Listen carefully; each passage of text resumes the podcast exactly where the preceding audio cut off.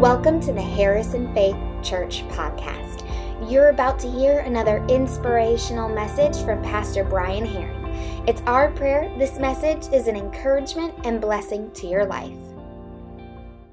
If you'll turn in your Bibles to Mark chapter 8, we're in a series called Marked. It's the first one we're doing of this series, and it's I'm just starting today. You're here on the ground floor, and uh, it is called by the Savior. We believe that. We believe that we've been marked and called, and I'm going to be preaching this series leading into uh, Resurrection Sunday, which is just a few weeks away. April 4th is Resurrection Sunday, and so we're right around the corner from uh, the Super Bowl of churches, but uh, it's a great opportunity to invite people. Uh, I, I, we want you to invite friends, family, and everyone you can for Resurrection Sunday. We believe that God is doing great things here, and not only that, but with the pandemic coming to hopefully its final conclusion soon, we believe people need to turn back to God and get in direct connection more than ever before. So, what does it mean to have the calling of God? I heard someone once say that God's calling requires action. In fact, God's calling is like a collect call, and when He calls, you better be ready to accept the charges. There's this book, and it's called uh, The Power of Response of God's calling. And in it, it says this God did not direct his call to Isaiah.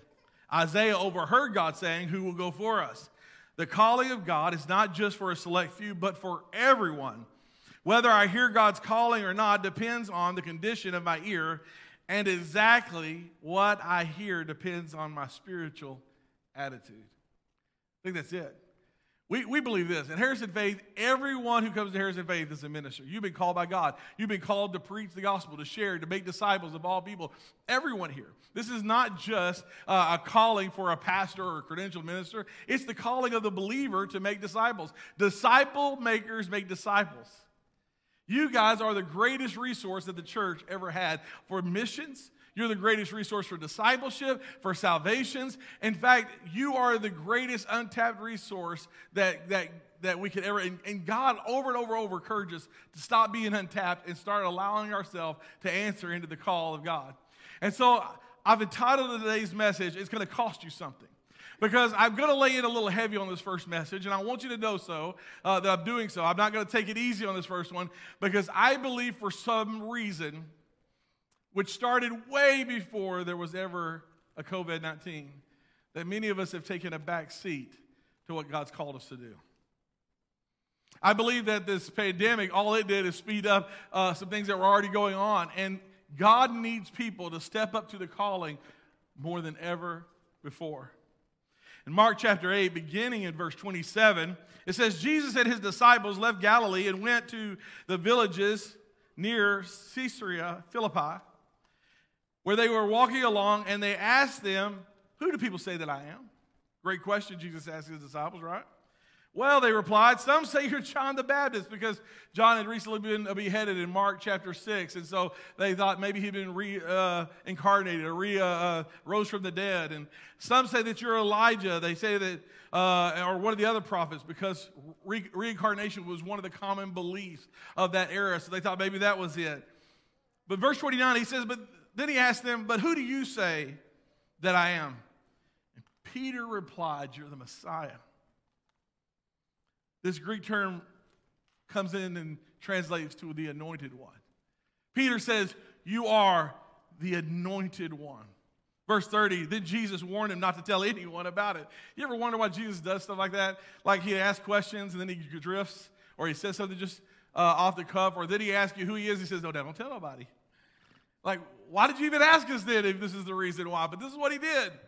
And in verse 31, he goes on, he says, Then Jesus began to tell them that the Son of Man must suffer terrible things, be rejected by the elders and the leading priests and the teachers of religious law. He would be killed. But three days later, he would rise from the dead. That's why we celebrate Easter. That's why we celebrate Resurrection Sunday. That's what it's all about. It's about a Savior who gave his life for himself and died on a cross and rose again for us. It's this reason that we celebrate. And as they talked uh, about this openly with his disciples, Peter, took him aside, took Jesus aside, and began to reprimand him for saying such things. Jesus, why would you say such things like this? Don't you know things are going real well? This is, this is not cool. This is not good. Listen, first of all, we need to talk up. We don't need to talk down. Don't be negative.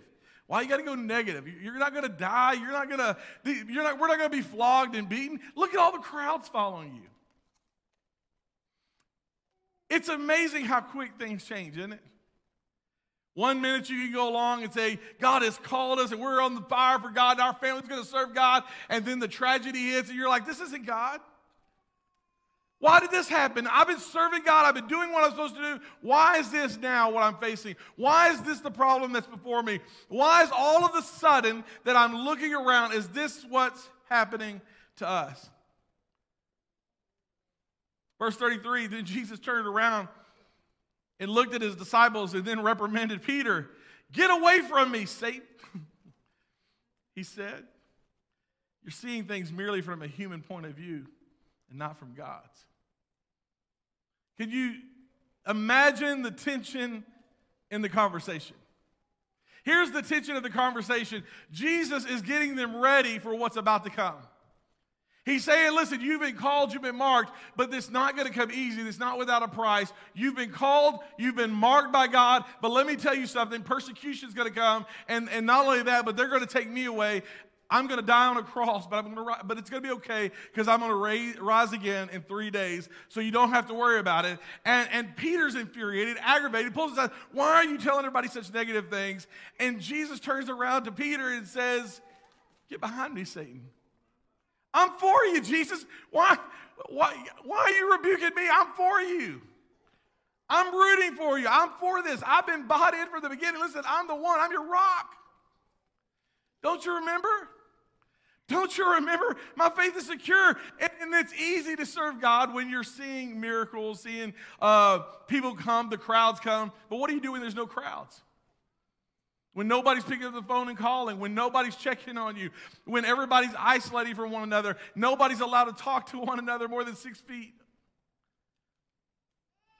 What do you do when a pandemic's isolated everyone off to the point where you, you, you're, you're not supposed to have those kind of conversations?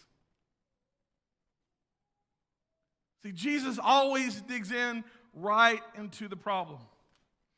He says, You're acting like a consumer instead of a follower. You're acting like someone who just sits in and just enjoys it. And when it's not enjoyable anymore, you decide you're going to a different show.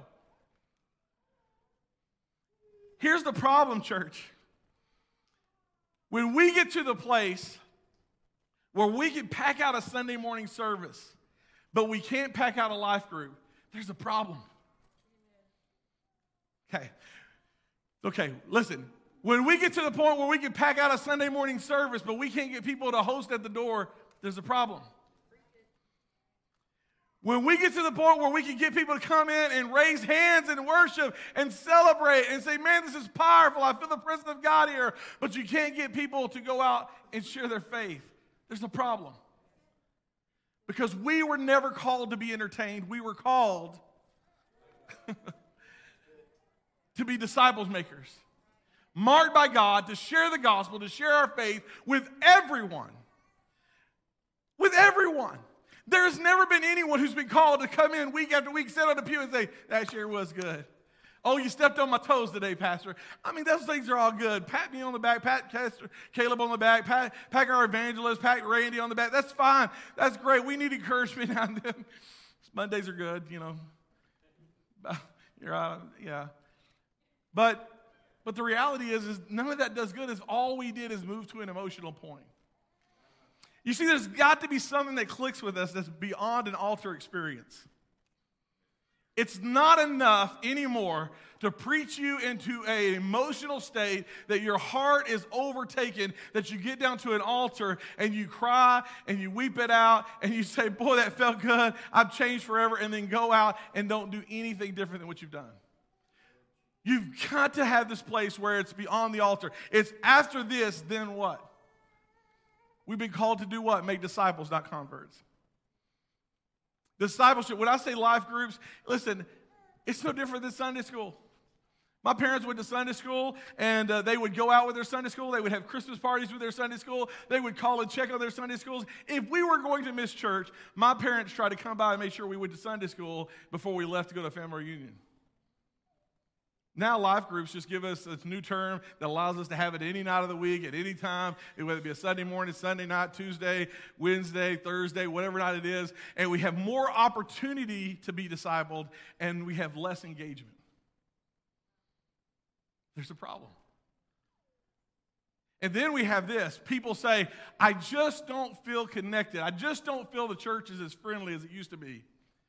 And to which I first ask, Oh my goodness, what life group have you joined? Well, I'm not involved in life group. Oh my goodness, well, where are you serving at? Well, I'm not serving anywhere. Well, if you're not getting connected with other people in smaller areas, of course you're going to feel isolated. Because there's nothing that feels great about coming and sitting in a pew, distancing apart, putting on a mask, coming in and leaving, and not having very intimate, very meaningful conversations. I don't feel very connected that way either. It's a necessary thing we have to do during this time frame, but it doesn't connect people. I get connected when I choose to get involved beyond this moment. And you were marked more and marked for more than just the Sunday morning experience.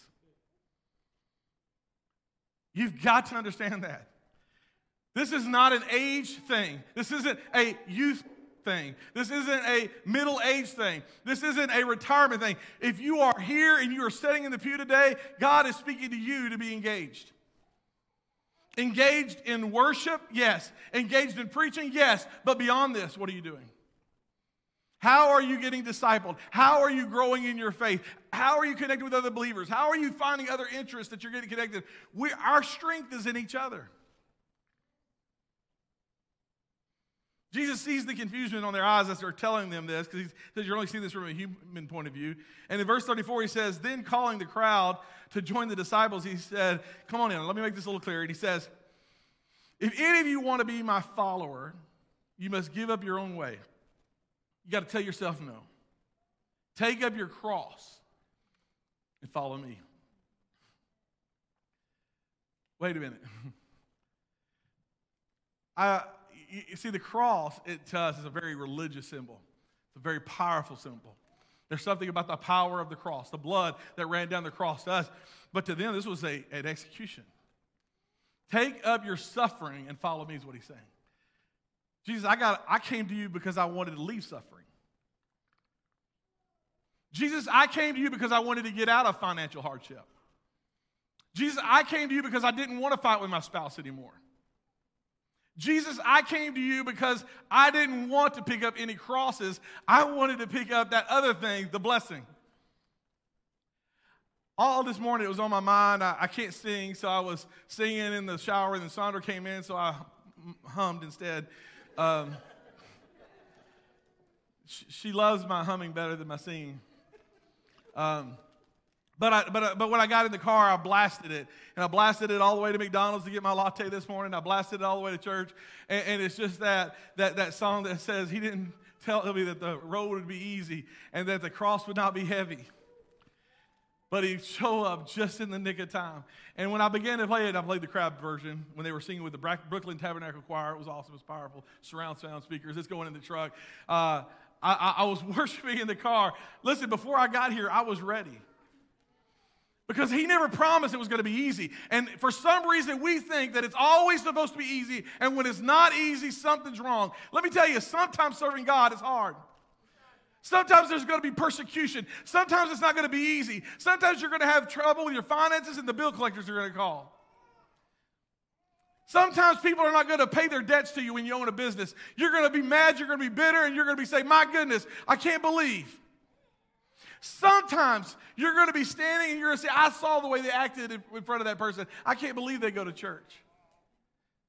Sometimes you're going to lose your cool in the middle of a basketball game and feel guilty walking out the door, and you're going to mess up and you're going to feel so bad. But you know what? Sometimes it's not easy. Especially when the same kid keeps fouling your child. hit my child, hit my baby one more time. And let me just tell you, sometimes grandmas are worse than uh, dads. And I'm just throwing that out there. I've been to the small schools, and then grandmas, woo, come on. They were raised different. were, things weren't always easy when they were growing up. They don't mind throwing some elbows. Anyway, I'm just being serious. But here's what I've learned we've got to give up our rights to do things. What is it with us that we think we're entitled as Christians to, to be able to do and say no to certain things? I don't have to be nice because they blasted me on Facebook. Where's that scriptural? I don't like their political affiliation. So what? I don't like what they post. They need Jesus more than why are you why are we blocking people and and and I mean uh, okay. If you're blocking people for your sanity reasons so you won't say hateful things, that's okay. Because some of you need to block somebody before you lose it. But some of you are blocking people because you're hateful. And that's not okay. See, when we say that every soul matters to God here at Harrison Faith, we mean every soul matters to God, whether they line up with me or they don't line up with me. And it's easy to, to minister to people who line up with your view that said in your circle, but the people who don't, the people who don't line up with the way you think all the time, it, it's, it's, it's also amazing to me that we get so mad at the other side buying into such fake news and such fake things, and then we will go to some of the most obscure websites and, and call that news. You're wrong too. The only news that you can trust is one from the scriptures. It's the good news. It really is the only news you can trust. Don't buy into all these things. Don't buy in. Sometimes people quote, listen, I was reading on, and if I say something, I'm going to offend somebody, so I'm not. But listen, come on. Some of these, some of these, when you when you say the word of where it came from, you have to know that's not that's not real. That's not a real news. Come on. All right, y'all, maybe y'all don't know. If you have questions, ask Caleb, he'll tell you. I got you. His email address is Caleb Hester at harrisonfaith.org. All right. Listen, he goes on in verse 35. If you're trying to hang on to your life, you're going to lose it. But if you give up your life for my sake and for the sake of the good news, this good news, the gospel, you'll save it.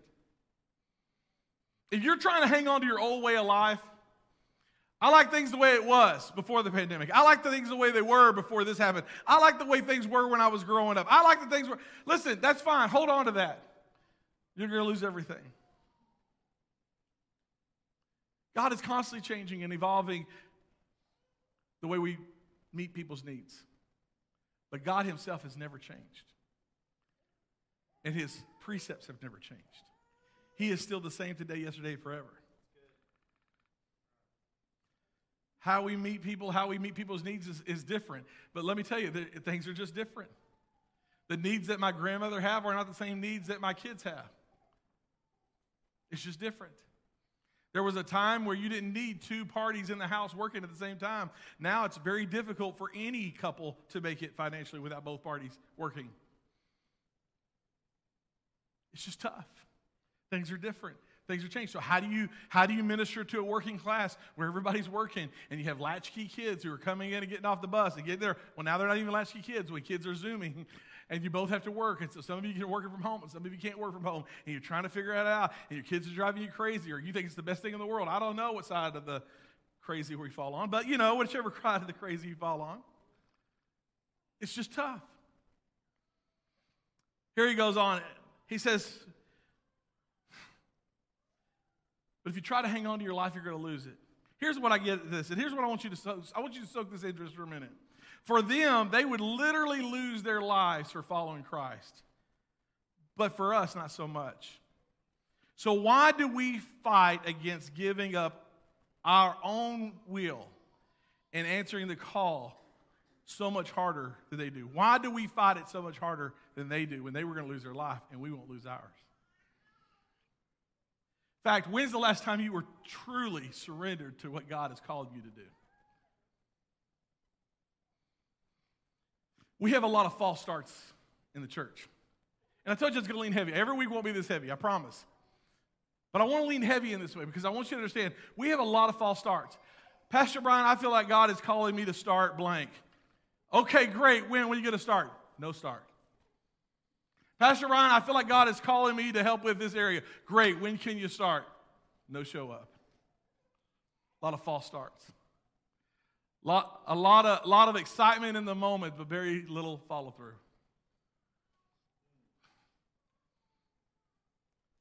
When did the calling leave?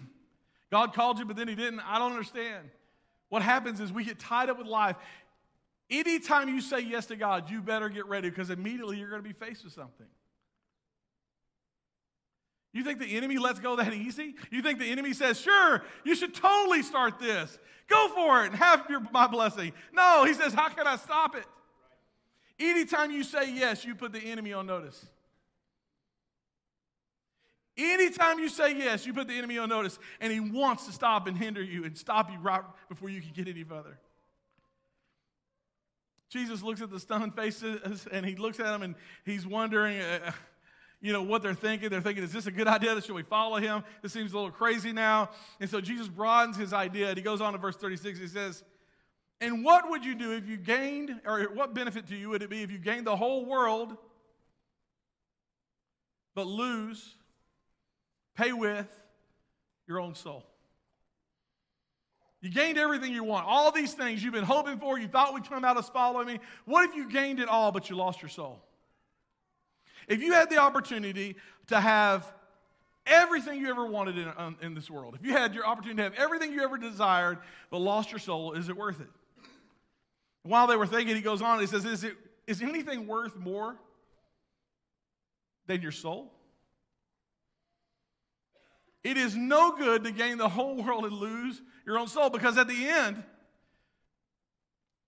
at the very end of this life, I would give up everything I have to get my soul back. So, is anything worth more than my soul? No. And we sell out time and time again, over and over and over, for the immediate and we sell out the eternal for what's right in front of us every time.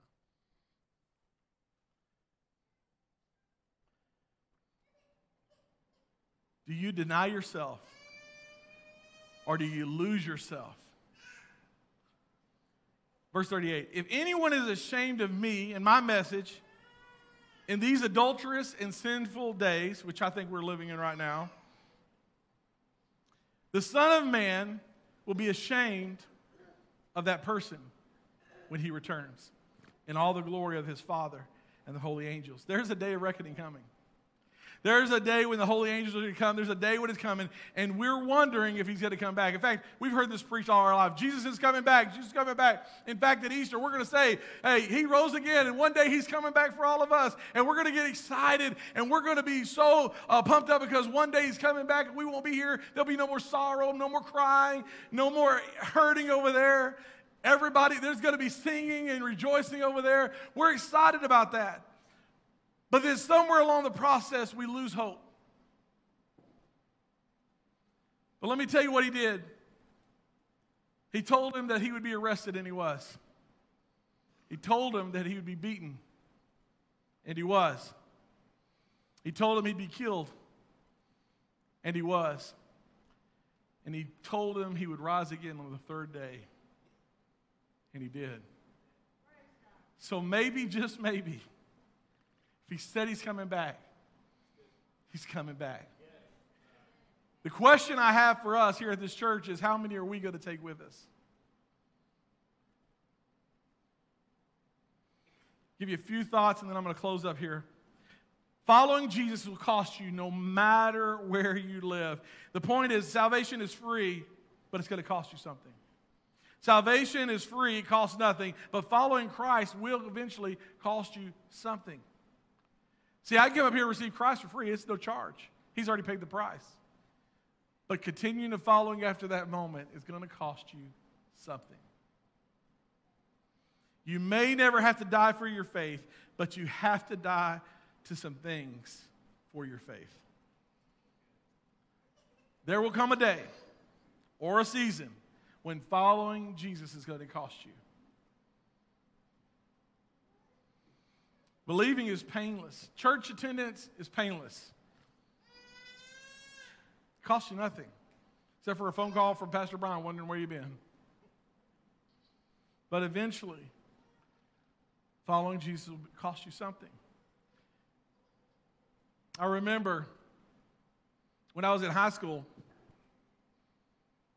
when I was in high school, my junior year, I finally got serious about God. I was playing. I, I, I was, I, I wanted uh, I, to fulfill my own desires. I wanted to do things. I raised in church all my life. I knew the Word of God. I knew the Scripture. I knew it all. But I was just, I just didn't want to let go of that life.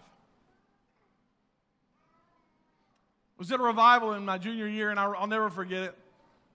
I, I've told this story before, but I was down at the altar and got up and getting ready to leave and go do what I always did because, you know, it was easy to ask for forgiveness over and over and over again than really do true repentance, which is turning away from my sin. So I was always doing that guilt thing. Oh, I feel bad. Sorry, God, messed up again. Then I'd go and do what I wanted to do. I remember Sandra's dad, who wasn't my father in law then, stood up and said, Boy, I'm praying coals of fire upon your head till you get right with God. Story goes on. I left that night with my girlfriend, and we got in a wreck, and I, I remember those words. The next night, I came back to revival and I gave my heart to God, and something changed in me. I, was, I didn't care what people thought anymore. I didn't care what people said anymore. And that year, I, I, I, was, I got involved with our Bible club. It was just a handful of kids. In fact, at that point, it was maybe 10, 15 kids in our Bible club, and we would meet at lunch or meet before school. And I just, I just remember I was just getting so fire for God. That year, for whatever reason, they elected me to be the, the president of, of the Bible Club, and, which was crazy because really I hadn't really started following God very long. But I was so on fire for God. I just spent a whole weekend. I got with some of the other officers and I said, We just got to believe for God for do great things. And, and we were praying over the summer. We'd meet once a month. And when it got time to start school, I got the principal let me go in all the homerooms. And so we, we went to all the homerooms. And before we knew it, we had uh, more students sign up than what could fit in a classroom. So he says, you know what? You can meet in the drama room where they have the theater room, and there's about, oh, 100 seats there, so you can probably meet there just fine. We kept going along. and says, we got more than 100 students signed up. He says, oh my goodness. He said, you'll have to meet in the gym. We were the first club that was too big to meet anywhere else that met in the gym with over 236 Bible club members. We got churches to donate Bibles so that every student had an opportunity to receive a Bible at school. We spoke, we did, we brought in other pastors, we did, we, we just prayed and just saw God do miraculous things. I'll never forget the first time I led someone to the Lord at a high school cafeteria. I got to the point where I just didn't care. The calling inside was burning greater than the fear on the outside. And I remember sitting across from a young lady and just going through the Roman road because I just learned the Roman road of how to lead someone to the Lord. And I started going through the Roman road, and students from all over started coming and listening to what we were saying and and you know, it's just amazing because I, I didn't get quieter, I got louder. Some kind of boldness overtook me. And through that, we saw student after student after student after student come to know Jesus at, at our, at our high school. I can't always explain how God works, but I just know there's something when you choose no longer to be afraid, when you choose faith over fear, something begins to happen. There's events around my ministry that I can tell you time and time again that don't make sense. I didn't have a lot of mentors growing up. I didn't have a lot of schooling. I didn't know a lot. In fact, most of the things I, I even learned in Scripture, I learned much after I, I got out of uh, and started being a youth pastor through growing my faith. And, and to watch God do some of the things He did in the youth ministries. We have people serving on mission fields that are our youth ministries, worship leaders, kids pastors, youth pastors, and senior pastors all around the world through the ministries that we've been able to be a part of. I'm not trying to pat myself on the back. There's just something. There's a cost to being afraid, and there's a reward for standing up and doing what God's called you to do. When we came here, we never lived outside of Texas. Never lived outside of Texas. And I, I remember we drove down, uh, we had a, one of those little old GPSs before your phone would do that for you. And it took us down State 7. My wife is severely car sick. She, she, it doesn't take much for her to get car sick. So we turn and we come up Russellville all the way up to 7. And by the time we get here, she goes, I, I, before we talk to the church or anybody, she goes, I can't do this. If this is the way home to see my mom and dad every, every time, and this is the way to get back, I, I can't do this. And I'm like, well, let's just hear what they say. so we come in. And I, I remember the interview and, and everything. We just felt so good about it. Well, I felt good about it. She still wasn't sure. I remember we were at the hotel after meeting with the board and meeting uh, with the staff, and, and uh, Wes, uh, who was associate pastor, called and said that they're, they're extending us the, the job offer. And I looked at Sandra. I said, "They extended the job offer. What do you think?" She goes, "I don't know. You, whatever you say, we'll do." She just wasn't sure. She she had a lot of fear, a lot of apprehension. So you know what? We took that leap of faith and we drove up here. And I remember the first night. I, have told this before, but our kids are downstairs. Uh, we got a, a we were up on Pilot's Knob and uh, in a little cabin that Wes had found us because we couldn't look for a house ourselves. And I just put all the kids in bed the basement. I sat, laid in bed with Sandra and I said, All the kids are crying and they're wanting to go back to Texas. She rolls over and looks at me, tears come out her eyes. Goes, I do too. but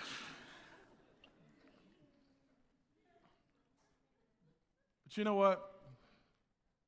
What God did after that moment, since that time, we've seen kids saved, we've seen adults saved, seen lives changed if you were to ask my wife today, she wouldn't want to move anywhere else. She's happy. She, she wants to be here. She does this is where God called her. This is where she wants to retire. This is where God she sees God. I mean, we take a miracle to move her now, more so than before. Now we spent more of our married life in Arkansas than we have in Texas.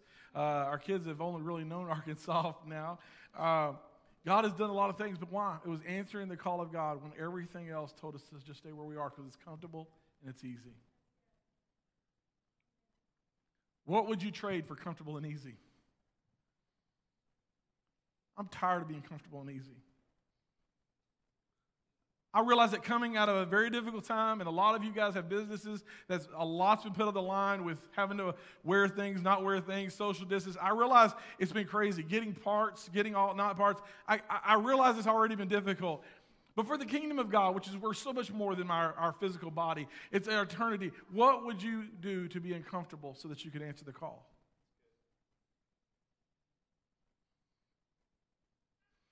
Jeremiah 29 11. For I know the plans I have for you, says the Lord. They are plans for good and not disaster, to give you a future and a hope. Salvation is free, it costs you nothing, but following Christ will eventually cost you something.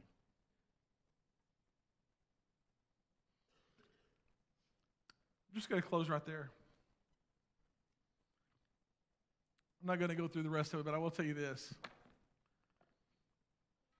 All the people who walked away, and several people walked away from Jesus. In fact, whenever he started talking and he got a little crazy and he started talking about, uh, this is, you know, you got to eat of my body and drink of my blood, and they thought, this is crazy. They started walking around and they left him. You know what happened to the people who left Jesus throughout his ministry? Me neither. But the people who followed to the end turned the world upside down for the cause of Christ. I don't know if you've looked around lately, but we've got a world that needs to be turned upside down for Christ. We do. There's a lost and dying generation out there that needs to know Jesus. We need people to serve in the church, we need people to serve outside the church. We need people to step up to the call in the house and out of the house. But we need no one to sit down and do nothing. God is calling you. In fact, some of you are in here. God has already been speaking to you. In fact, it's just crazy. I'm talking about this stuff, and you're like, God was already messing with my heart and telling me I need to do this, and it's crazy. I wasn't even going to be here today, and then I showed up, and I feel this pull on my heart. I feel this tug, and I, I really feel like God just really uh, overwhelming me this morning with what He's wanting me to do. And I'm just nervous, I'm scared, but I just know that this is what God had me here for this message today. I believe that. I believe God brought you here for this message Because God didn't leave you to be sitting on a pew doing nothing, He's called you. So if I could ask everybody to stand up just for a moment. And if you're in this place if you say, God has called me,